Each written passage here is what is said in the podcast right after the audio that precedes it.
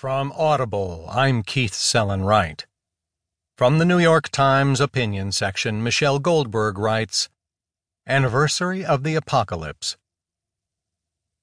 In the terror struck and vertiginous days after Donald Trump's election a year ago, as I tried to make sense of America's new reality, I called people who lived or had lived under authoritarianism to ask what to expect. I wasn't looking for concrete predictions.